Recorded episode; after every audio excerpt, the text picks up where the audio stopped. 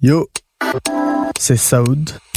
Vous êtes sur On parle d'argent, OPA pour les intimes, le podcast de Porte-Monnaie. Aujourd'hui, je reçois Julia Posca, auteur et chercheur à l'Institut de recherche et d'information socio-économique, pour parler de la pénurie de main-d'œuvre au Québec. Depuis quelque temps, les indicateurs économiques démontrent une situation un peu insolite en Amérique du Nord. Le chômage a baissé considérablement. Au Québec, il est à 5,4%. Les conjonctures sont dites favorables, les ménages consomment et les investissements vont plutôt bon train. Pourtant, le paysage n'est pas si idyllique. Un nouveau problème a surgi, comme souvent, celui de la pénurie de main-d'œuvre. Québec est particulièrement frappé par la pénurie de main-d'œuvre. Alors, les entreprises qui participent au salon Carrière Formation ont beaucoup d'espoir de trouver la perle rare. Dans divers secteurs, les entreprises peinent à trouver des employés pour répondre à leurs besoins de production et de croissance. Des postes disponibles ne sont pas remplis et des régions entières sont sous pression. Face à cela, plusieurs solutions sont présentées, immigration, automatisation, hausse du salaire minimum. Certains hérétiques vont même jusqu'à parler de décroissance. Mais d'abord, comment expliquer une telle situation? Et ensuite, bien sûr, comment réagir? Y a-t-il des changements à opérer dans notre modèle économique ou bien faut-il laisser le marché agir naturellement? En même temps, cette situation pourrait-elle servir à améliorer les conditions de travail des salariés? On en parle avec Julia Posca. Bonjour Julia. Bonjour. Vous allez bien? Ça va très bien. Alors, on va rentrer directement dans le vif du sujet.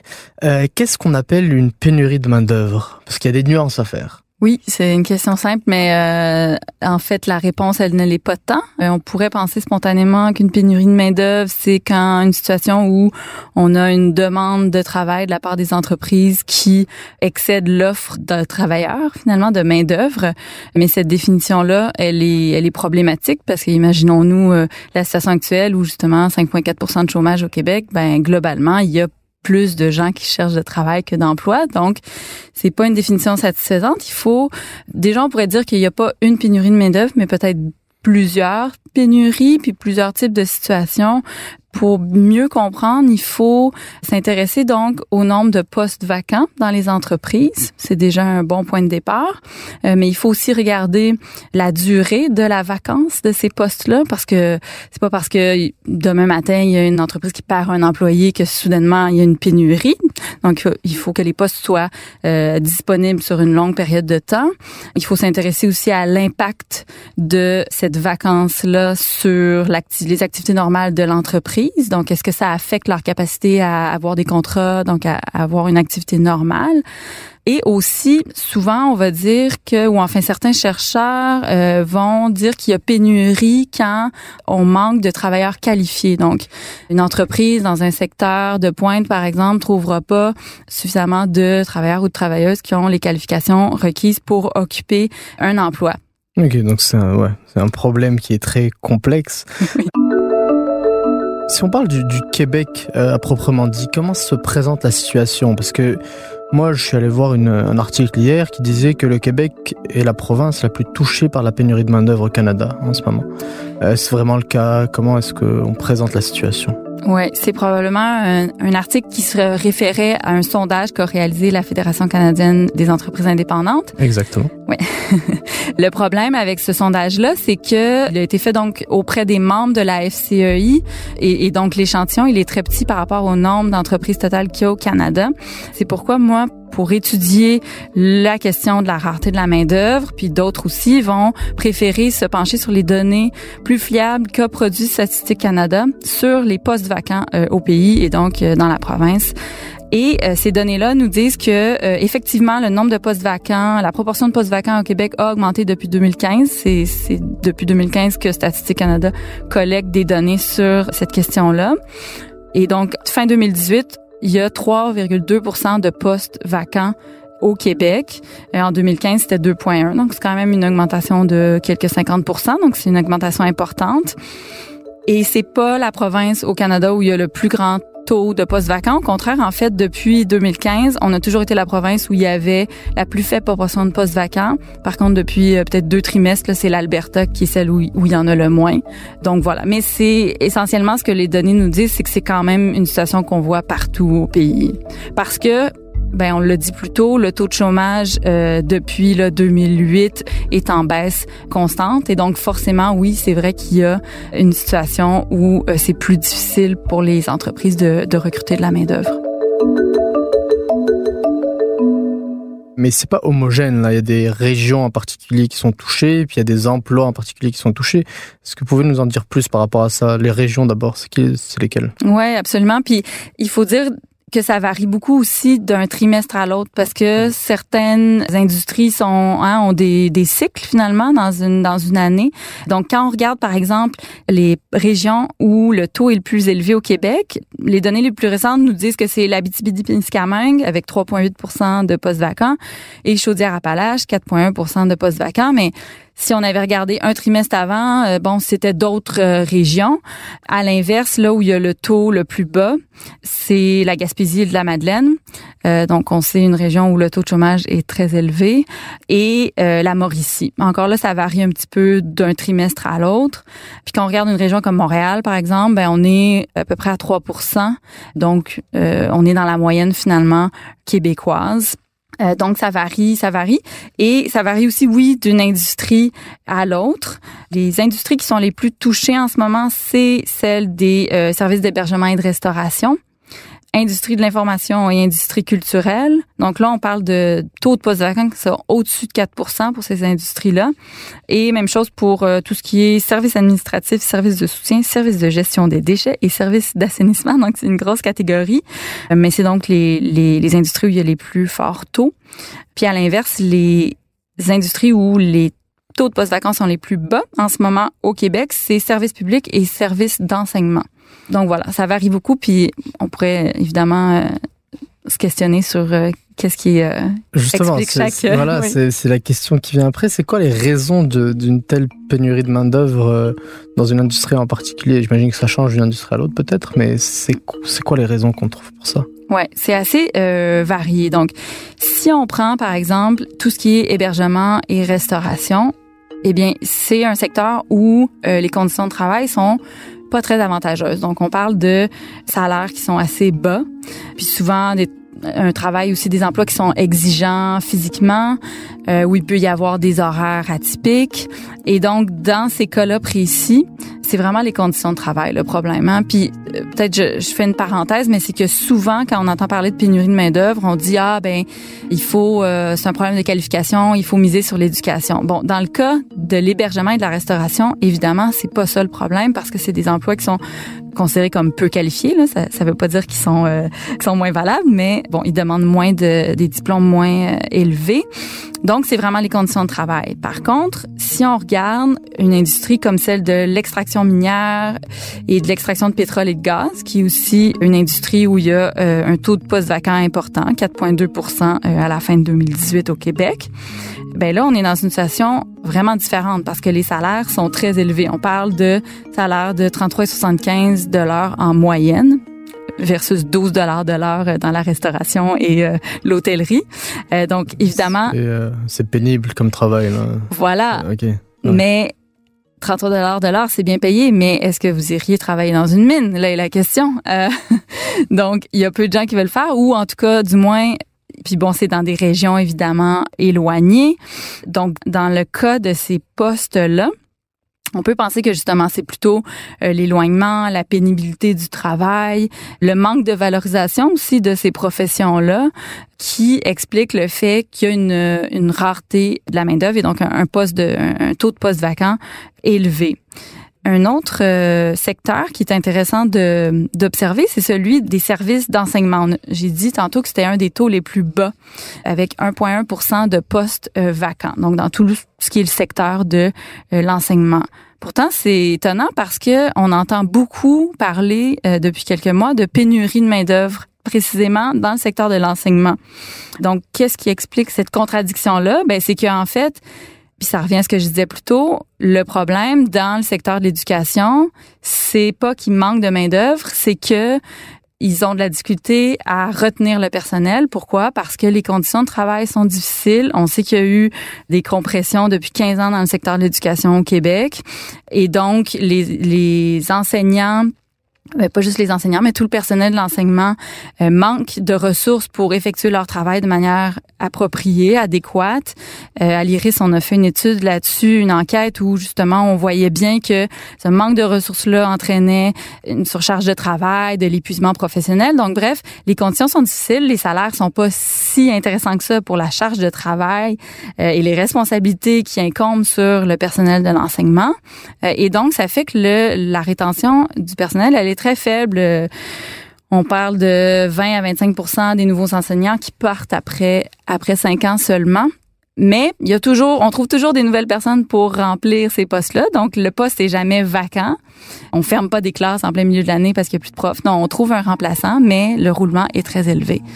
Et donc dans le cas de ce secteur-là, bien évidemment, c'est donc, je le répète, c'est les conditions de travail vraiment qui est le problème, puis qui fait en sorte qu'il y a de la difficulté à retenir la main d'œuvre, mais on peut pas parler de pénurie dans ce cas-là.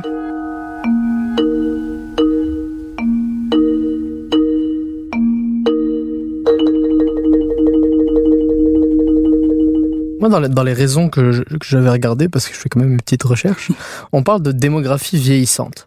C'est-à-dire que, euh, d'après ce que j'ai vu, là, trois quarts des postes à pourvoir en 2018 étaient dus à des départs à la retraite. Selon Emploi Québec, plus de 721 000 postes seront à pourvoir d'ici 2019. Le trois quarts, ce sont des départs à la retraite.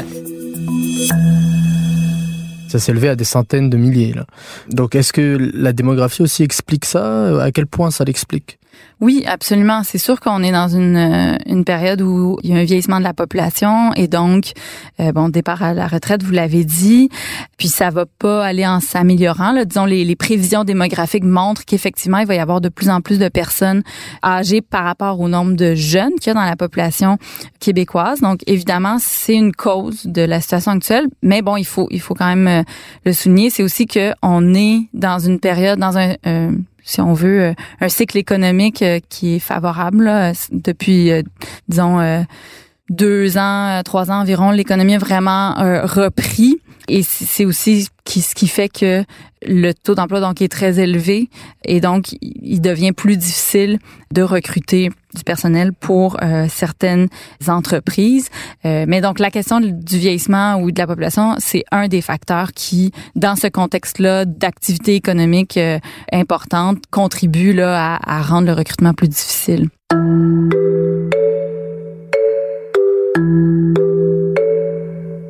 Alors, bon, j'ai parlé du gouvernement. En fait, il faudrait dire que tant le gouvernement et les entreprises sont ont des outils pour essayer de résorber les problèmes de rareté de la main-d'œuvre et de difficultés de recrutement et de rétention. Euh, au niveau des entreprises, ben on peut penser, bon, on a parlé tantôt du vieillissement de la population. Ça veut dire qu'ils ont des employés en ce moment qui vont peut-être aller prendre leur retraite.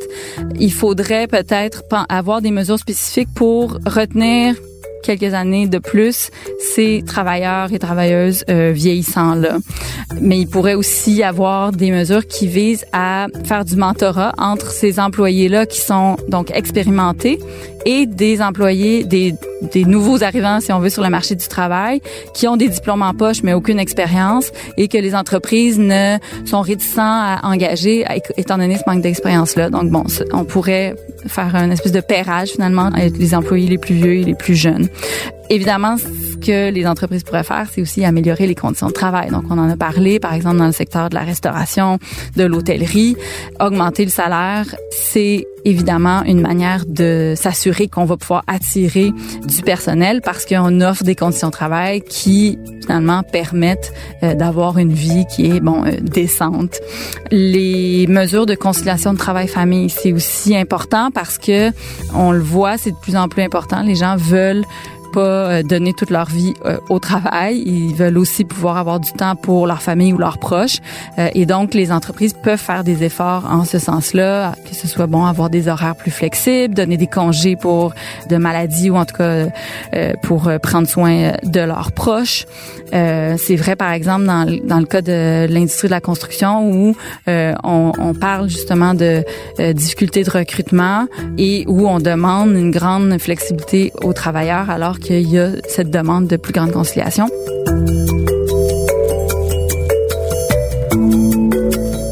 Selon des données obtenues par TVA Nouvelle, 65 des corps de métier dans la construction au Québec sont frappés par la pénurie de main-d'œuvre. Euh, en ce moment, on manque de, de charpentiers menuisiers, on manque de peintres, euh, on manque de couvreurs, on manque de mécaniciens, d'opérateurs de grues.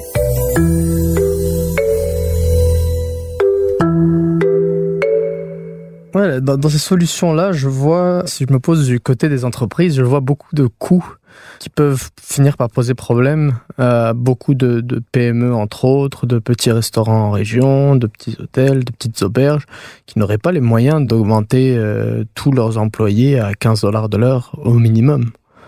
Donc comment on pourrait gérer justement ce problème-là qui à ce moment-là euh, serait un autre problème pour les entreprises?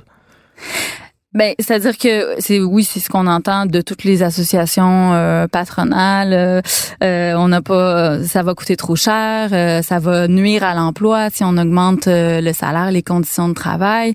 Mais en fait, c'est plutôt l'inverse généralement qui se passe. C'est que quand on, qu'est-ce qui arrive quand on augmente finalement le salaire, le salaire minimum par exemple, on se retrouve à augmenter le pouvoir d'achat de milliers de travailleurs et de travailleuses.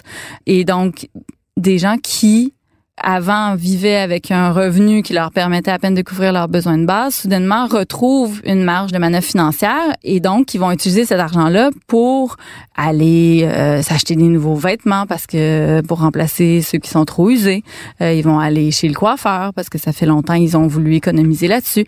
Ils vont peut-être aller chez le dentiste parce qu'ils sont jamais allés avant, ils n'avaient pas les moyens parce que le salaire minimum permet pas ce type de dépenses-là. Et donc bref, ce sont toutes des dépenses qui vont encourager l'économie Donc, quand on aide les salariés qui sont au salaire minimum ou qui sont à des faibles salaires, ben on est on est en train d'encourager finalement euh, la vitalité économique parce que c'est pas des gens qui vont aller mettre ces dollars-là extra dans des paradis fiscaux. Ils en ont besoin pour euh, répondre à leurs besoins euh, immédiats.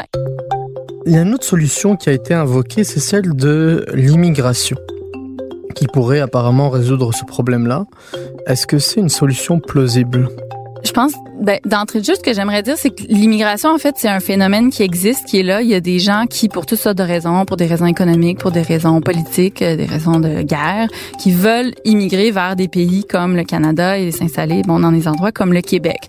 Et donc, on a les moyens d'accueillir ces gens-là. Maintenant, évidemment, pour certains, donc, ça devient une solution au, à la rareté de la main-d'œuvre. Et effectivement, je pense qu'on peut, sans, disons, réduire les personnes immigrantes à cette fonction-là économique, oui, c'est une solution. Et donc, à l'inverse, je dirais, en ce moment, c'est probablement le pire moment pour réduire les seuils d'immigration comme a décidé de le faire le gouvernement de François Legault parce que on viendrait effectivement se priver de gens qui veulent s'installer ici, qui sont aussi souvent très qualifiés alors qu'il y a des besoins, puis non seulement il y a des besoins, mais il y a, carrément en fait déjà des entreprises qui vont recruter à l'étranger parce que justement ils trouvent pas de travailleurs, de travailleuses actuellement pour euh, occuper les postes qui sont vacants dans leurs entreprises. Donc oui, il faut, euh, il faut, c'est une des solutions et, et, pourquoi pas, euh, pourquoi pas finalement ben, l'utiliser. Excellent. Merci Julia Posca, chercheur à l'IRIS. Merci à Philippe Seguin au montage et à Bassin Gagnon La France à la réalisation. C'était OPA, une production Cube Radio. À la prochaine.